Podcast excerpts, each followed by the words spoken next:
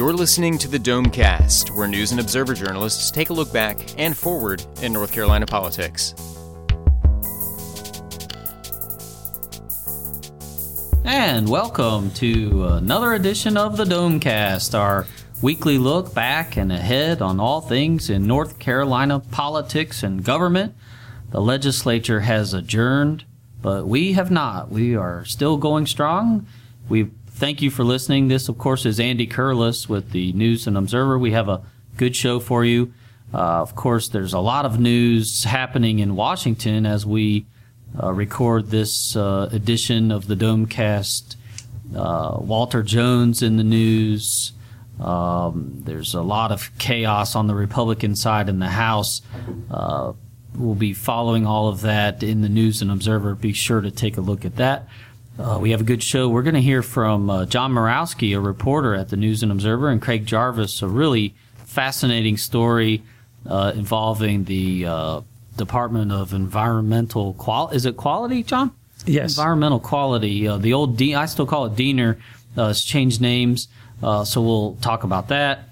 We'll wrap up a little bit of the legislative session uh, with a pop quiz. We'll have uh, Ben Brown here, Colin Campbell, and of course uh, the always popular headliners of the week. Let's jump right into it. Uh, John Murawski, welcome to the Domecast. Thank you very much. Uh, so you had a really you've been covering this issue for quite a while. This flows out of the coal ash spill. What uh, now eighteen months ago, something like that. And uh, so this really uh, ended up in some litigation and uh, a lot of uh, court documents. You've been sort of poring over them. It sounds like many boxes. Uh, bring us up to speed. What you know, you had a really fascinating story on the front page of the News and Observer. Bring us up to speed on uh, what you found and um, uh, what what exactly was going on there. So uh, the agency, DENR, at the time it was actually DENR, fined Duke $25.1 million back in March um, over uh, its handling of coal ash, over exceedances, basically, that the uh, con- contaminants were too high at the, uh, at the coal ash pond in the Sutton plant, or at the Sutton plant near Wilmington. So DENR sued the agency at the Office of Administrative Hearings, which is a court for governmental legal issues. Uh, and DENR's allegation was that DENR didn't follow its own Now, policies. wait, uh, I, well, I don't mean to interrupt you, but Yep. the coal ash spill was not at the Sutton plant in Wilmington. right? No, the coal ash spill was in uh, the other part of the state, on the completely on the other side of the state. And this actually, this lawsuit has nothing to do with the coal ash spill. Okay, okay, Uh, good. It had to do with uh, contaminants percolating from the coal ash, basically carcinogens and tox- toxic stuff that gets into the groundwater because the coal ash was dumped into just open pits, and it was just sitting there in water. And the stuff that's basically it's, it's essentially they're poisons really if you if you concentrate them enough. They start flowing out and they they started testing the water there uh, at the edge of the uh, of the pit and they found exceedances for certain things like arsenic thallium uh, boron. And um, so DENR issued a huge fine $25.1 million and Duke sued them. Basically, said this fine is completely out of line because it doesn't. You don't not following any of your policies for issuing fines. And so the thing went, was going to go to trial last week, and they settled at the last minute, and they settled for seven million dollars for all 14 sites. So it's really five hundred thousand dollars per site. Um, Now, but it- actually, they, they, it wasn't at the last minute. The uh, trial had begun. Is that right? Right. The trial was like, well, it was it was a hearing. It was just a hearing before the judge. Okay. It was actually judge. Uh, uh, it was it was an administrative law judge. It was four minutes into the hearing, and they Okay, decided so the hearing settle. had begun. Yeah, they, it was underway. It was basically the clock was running. They basically just did the kickoff. the ball barely landed, and they settled. Okay. So, um, so, but in preparation for this case, which was filed months ago, they spent months. Both sides spent months deposing potential witnesses. They were exploring who their witnesses could be, and they were doing discovery, and they had accumulated massive amounts of documents, voluminous documents. And so I went and read some of those depositions to see what the, what are the kinds of things that could have come up at trial. And so that's what my story was about today. And what we found, or what I found, was that one of the high-ranking officials at the agency, uh, At the state environmental agency. right, one of the top state environmental regulators, thought that $25 million fine was really too low. It should have been $50 million. And he was outraged at the company for, uh, because what happened was that uh, EPA, the federal agency, uh, had an agreement with Duke for $100 million. And so uh, DENR decided that that was somehow a motivation for DENR to issue a $25 million fine. Mm-hmm. Now, uh, let me stop you right yeah. there. There's a Craig. I want to bring Craig Jarvis in uh, of the News and Observer. There's a political sort of backstory going on here uh, on this whole Duke uh, DENR DEQ issue. Um, the governor, uh, Pat McCrory, of course, had worked at Duke. And so there's uh, anything now dealing with the state and Duke, there's always this uh, political uh, component. I wonder if you might just sort of fold that in for us uh, and give us a little flavor of what the administration uh, posture has been towards uh, Duke on this. Yeah. Yeah, it's been a headache for Governor McCrory from the beginning, uh, not just an environmental mess, but because of the fact he worked for several decades for Duke Energy, that coupled with the fact that uh, his message to the environmental department, as well as Republican legislators over the last few years, was to be more customer friendly. Let's streamline the regulations. Let's make things more customer friendly. So Dan River happens, and suddenly the allegation is uh, they were too customer friendly. They didn't do enough to to prevent this from happening or to crack down on Duke. And environmentalists said uh, uh, DENR at the time only took action because the environmental groups forced them to.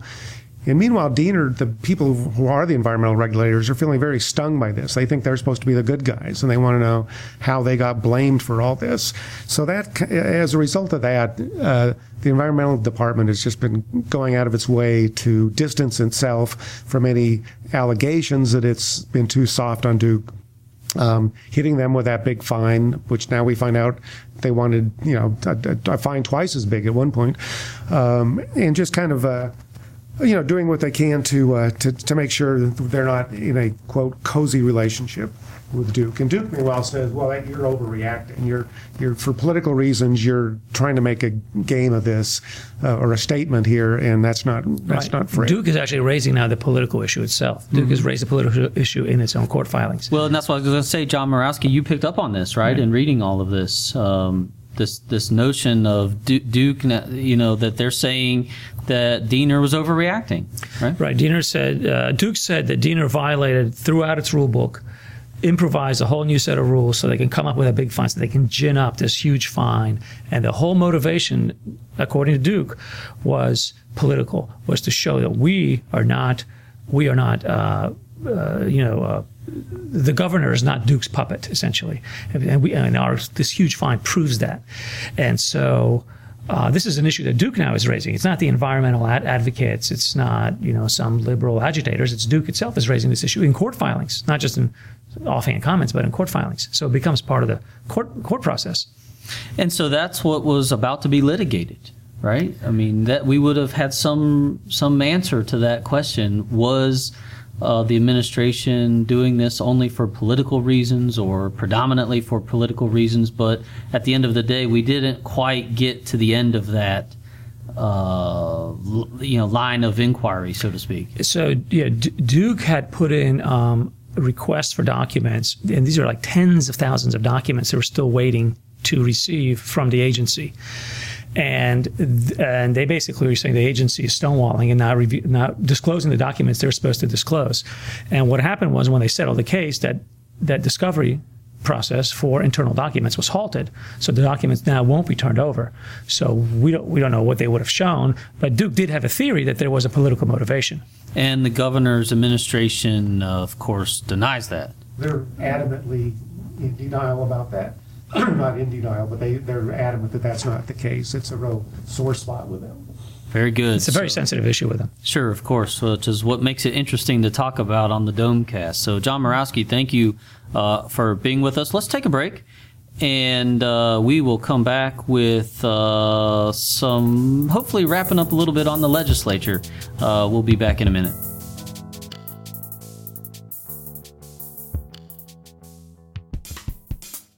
Have you checked out the newly designed News and Observer this week?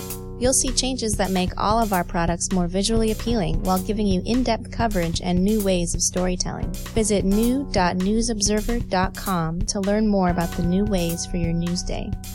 As a listener to the Domecast, we have a special offer for you. You can receive the News and Observer digital edition for only 99 cents for four weeks. This includes unlimited access to newsobserver.com, mobile, iPad apps, and the print replica e edition. Just head over to newsobserver.com, click subscribe at the top of the page, and enter the promo code DOMECAST to receive this special offer.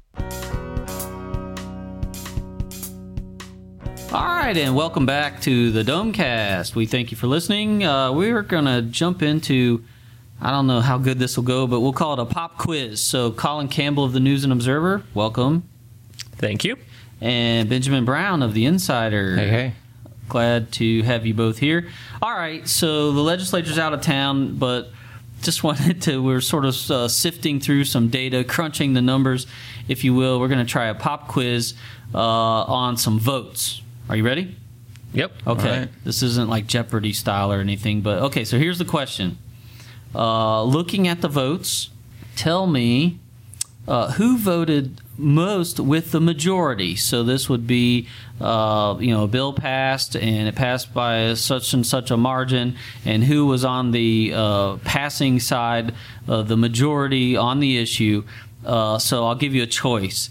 Uh, overall, all the bills uh, for the session did uh, Representative Paul Tine, who is officially unaffiliated, had switched from Democrat to unaffiliated. Did Representative Paul Stein vote with the majority the most, or uh, Paul Stam, Apex Republican? Who was with the majority more? Benjamin Brown. Stein? I'm sorry, Stam or Tine? We've merged them into Josh Stein, the senator. Tine or Stam? Who was with the majority the most? My initial guess would be Stam. Colin Campbell. I think it's Tine. I think that guy is a closet Republican. The answer is Tine. It was Tine. Bam. Tine voted with the majority 97% of the time. A Democrat at the at the beginning of the session and he ends up at the top of the li- not the very top but very high up. Uh, Skip Stam very close behind uh, 95.9% of the time. Skip Stam was with the majority. Um, tell me uh, who, uh, and then we'll just throw in a little uh, flavor here at the end of that one. Uh, Colin Campbell, who improved themselves? Who sort of, you know, uh, I don't want to say rising star, but I'll say rising, rising. You know, who sort of uh, made a name for themselves out of the session? I'd say on the House side, uh, one of the Republicans, Chuck McGrady. Um, he's a Republican from Hendersonville, very sort of moderate guy. This was his first year as one of the top budget writers, uh, and he distinguished himself through that, but also because he uh, wrote this very candid blog throughout the session, uh, detailing sort of the, the legislator side of things, what it was like to be a legislator, the issues they were working through, some of the problems, uh, and so he became the sort of go-to source for people watching the legislature uh, because he was very open about what was going on, and uh, he's gotten his name in the news a lot. I think we'll see more of him. Ben Brown, Yeah, um, who improved themselves? I, I definitely agree with McGrady uh, on the House side as well. I'd say um, Dean Arp got more floor time than usual on the bonds issue. That's a possibility. Um, and then uh, Darren Jackson also kind of got a gold star for his performance during the final budget debate. They seem to have lifted themselves up. Uh, you mentioned McGrady. He was behind Tine. Tine uh, voted more with the majority than even McGrady. Very close, uh, uh, like just percentage points. So, all right, let's go to another one. Are you ready? Sure. Who? So let's go the other side of that. Who voted against the majority? So probably dealing with some Democrats. Uh, actually, no. Let's see on the over on the Republican side, who was most against the majority? Was it uh, Representative Michael Speciale or Representative Larry Pittman? Those, I mean, that's the, you know, That, this is a close one between those guys. these would obviously be the two Republicans who were, you know, most on the outs with the Republicans. They usually come as a pair, but um, before you listed the multiple choice, Speciale popped in my mind, so he's going to be my guess. Yeah, I have to say Speciale too. I think he's he's as far a contrarian to the rest of the Republicans as you can get. All right, so you guys have been down there enough. You know that that is correct. It was Speciale by he he was only with the majority eighty three point nine percent of the time. Pittman with the majority eighty four point eight. How do those guys compare with so- Democrats? so- Are there Democrats that have a similar percentage to them? Okay, so uh, Cotham, Earle, Richardson, Cunningham, Terry, all of them were with the majority more than Speciale. I suspect that group's not voting as a block, though. That's right. Yeah. Uh, all right. Who was against? Um, who was against the majority most of the time? Uh, you want that to be open ended, or you want me to give you a couple choices? Let's, let's open end it. Let's see, Open-ended. see what we guess. Who was against the majority? Obviously, this would be a Democrat in the House. My guess would be Larry Hall. Larry Hall, the the uh, minority, lead, the Democratic leader in the uh, in the House. I'm thinking Campbell? Paul Luebke, the uh, Democrat from Durham, been in the legislature a long time, very, very liberal. Luebke. Lynn Bonner, I see you way over there. Yeah. You think it's um, Luebke? I'm going to say Paul Luebke. Luebke. Uh, Luebke is close. He was second. Actually, it is Pricey Harrison. Pricey Harrison. Pricey okay. Harrison, Okay. Democrat from uh, Greensboro, uh, was only with the majority. Now, when we say only, I mean listen to this, folks. Uh, Seventy-four point eight percent of the time, Pricey Harrison was with the majority, and that really, you know, that underscores very almost most of what they were doing is um, you know with with very uh, wide support you know and we spend a lot of time talking about differences and things like that but there you go in the house uh, really 25% of the time is is the only is, is this you know most contrarian if that makes sense i hope i'm making sense Oh, yeah. uh, tell me, uh, Ben Brown, uh, who?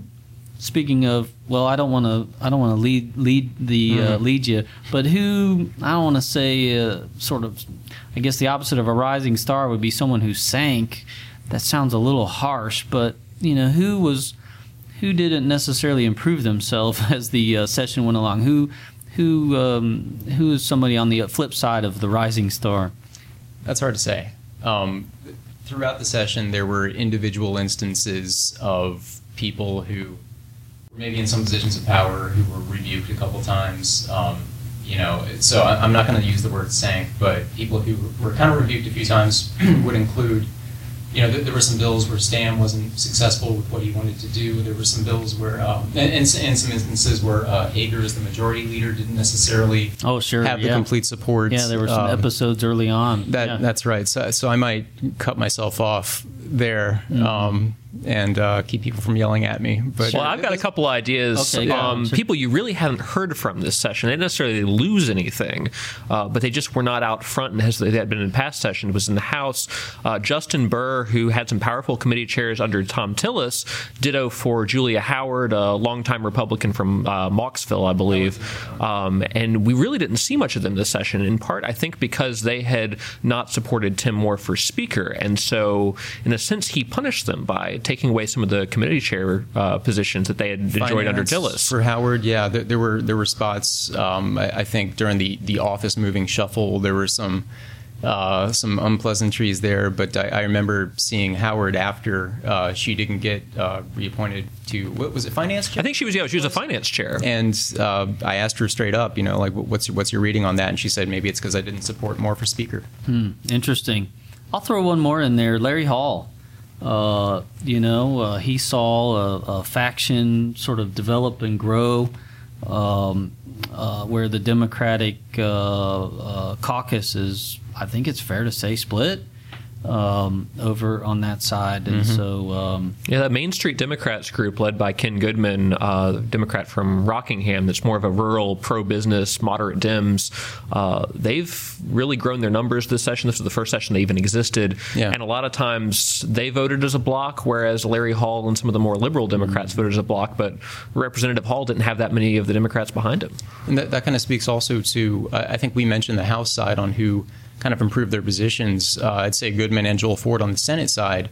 Um, for the Main Street Democrats, kind of lifted their names up a little bit, and, and of course we have to mention Jeff Jackson too, who got some national attention for his uh, Twitter activities, the Just One Legislator thing. So that would be someone who improved. Yeah, he's the social m- media winner of this session, I think. No doubt uh, about that. All right, well, let's uh, take a break. We'll come back with our headliners of the week. Did you know when you donate a kidney, you give the gift of life?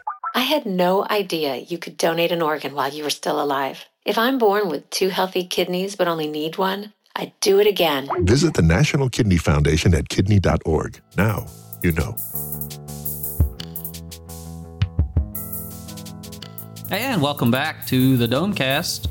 We thank you for listening, and let's get straight to our uh, final segment of one we call Headliners of the Week. If you're a regular listener, you know that we uh, nominate somebody, argue, you know, why they should be the headliner, the newsmaker of the week, and then uh, we pick somebody just for fun. So let's get straight to it. 45 seconds uh, is the limit on this uh, part of it. Uh, I'm looking around here. Ben Brown. Ben Brown, tell us who is your headliner of the week? I'm going to go with Harry Reid for a reason that's a little bit obscure. He, he was spotted in Raleigh by more than one person I spoke with yesterday, being Thursday. Uh, downtown in Raleigh, Harry Reid. Uh, I called his people. They confirmed he was around, and the obvious, you know, first guess would be that, you know, was he here to recruit somebody? Was this something regarding 2016? Uh, but his people said he was only here for personal reasons. He didn't hold meetings, no official or political business. He was down for a funeral, uh, but according to the obit, uh, it was in Greenville. So, dot, dot, dot. But I'll say Harry Reid. Harry Reid, a, a uh, side was coming in the side door headliner of the week. Let's um, go now to Colin Campbell. Tell us who is your headliner of the week.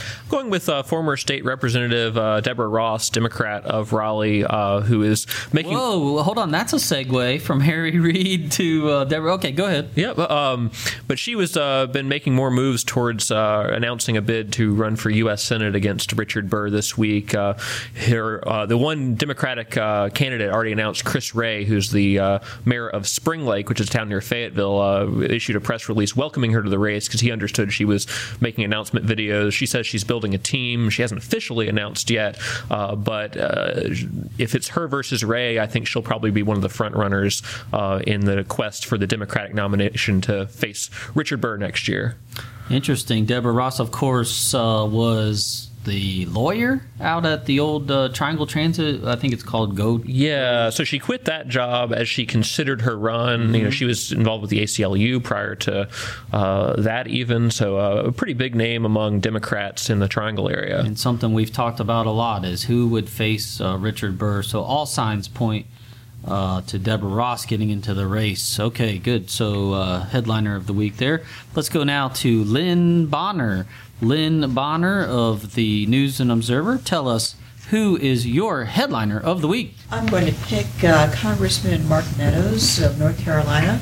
Um, he filed a motion back in July to oust uh, U.S. House Speaker John Boehner. Um, now, Boehner has uh, said he's not going to be Speaker anymore, um, and neither is Kevin McCarthy. So, uh, if he didn't make the dominoes fall, he certainly made them wobble uh, with his opposition and open opposition to Boehner starting back uh, earlier in the summer. So I'm going to pick uh, Representative Mark Meadows as my headliner. Mark Meadows from out uh, west, western Yes, part of the state. Western part of the state. Okay, Mark Meadows in the hat. Uh, instigator, Mark Meadows. All right, let's go now to Craig Jarvis. Uh, Craig Jarvis of the News and Observer. Tell us who is your headliner of the week. Well, I don't know if he's really a headliner of the week so much as he was a blip of the day, but he got a bunch of us in the political world stirred up. A couple days ago, he tweeted uh, that he would have a big announcement the next day. So we immediately went to his Facebook page, and uh, um, he had he filmed about a two two and a half minute video of himself, kind of laying out what he, his beliefs.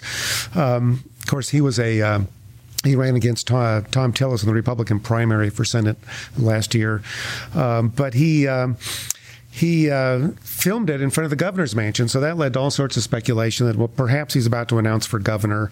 But by uh, but by daybreak, we saw that he what he actually did was announce was just announcing the formation of a new nonprofit called Organize for Liberty uh, that will be, uh, I guess culling candidates, pushing uh, pushing an agenda, uh, you know, throwing out language like uh, this is a, this is for all patriots in our fight for liberty, that sort of thing.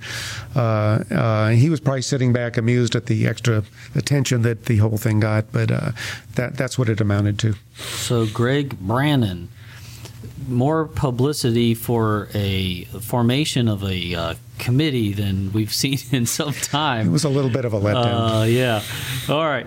Let's go now. Hey, uh, intern Liz Bell is with us. Welcome. Thank you. Liz Bell, a little under the weather, but so uh, okay. Tell us, Liz Bell, who is your headliner of the week? I'm going to go with Senator Thom Tillis. Um, he came out this week taking a pretty strong stance against the Trans-Pacific Partnership or TPP deal, which will end up in the lap of, of Congress early next year, um, saying he's worried about the effect the deal will have on agricultural industries, specifically singling out tobacco. And there's a lot of controversial issues from agriculture to intellectual property rights to pharmaceuticals that will have a big impact on North Carolina industries. So I'm going to go with Tillis, looking out for these specific carve outs in the deal. U.S. Senator Thom Tillis, uh, that's a name we haven't mentioned a lot on the Domecast. I guess we focus so, so much on uh, you know more state politics than up at the federal level. Uh, Liz Bell uh, and and uh, yours truly, we're going to team up on a piece on this TPP, hopefully for Sunday Dome. So uh, more coming on that. Thom Tillis in the hat. So looking around. Pat Gannon, where he's um, stepped aside, so I guess we won't hear from him. Uh, this is the moment uh, I can tell you who I think the headliner of the week is, and it's uh, Lynn Bonner. I think hit the mark. Yeah, Mark uh, Meadows. Uh, but I, I am going to add in a Walter Jones to that. So Walter Jones as well, who. So there's sort of two parts to that, right? Mark Meadows, instrumental, a lot of credit on the Boehner uh, resignation, if you will. And then, of course, uh, Walter Jones weighs in with a letter uh, here that uh, that really sank uh, McCarthy, and, and so now the whole thing is a big mess. Um, that's a, a, term of art, big mess. So uh, we'll throw we'll add Walter Jones into that. So Mark Meadows and Walter Jones. Uh, yeah. Um, so someday when the history books are written, they'll get uh, a small chapter, I'm sure. So that maybe, maybe, we'll try to see if we can grab some uh, audio of uh, Walter Jones uh, the, talking about his letter and uh, send us some uh, send us some tips to dome at newsobserver.com and we'll look at them so thanks again and we will see you soon. You know about kevin mccarthy that i don't know. Well i don't know. Uh, this was written primarily because i've been here 20 years and I remember the night that Newt stepped down, the next night Bob Livingston stepped down, and the chaos it put the Republican Party in. You've been listening to the Domecast, a production of the News and Observer and the Insider State Government News Service. You can keep up with the conversation by reading Under the Dome in the daily print edition or online at newsobserver.com. The Insider is found online at ncinsider.com.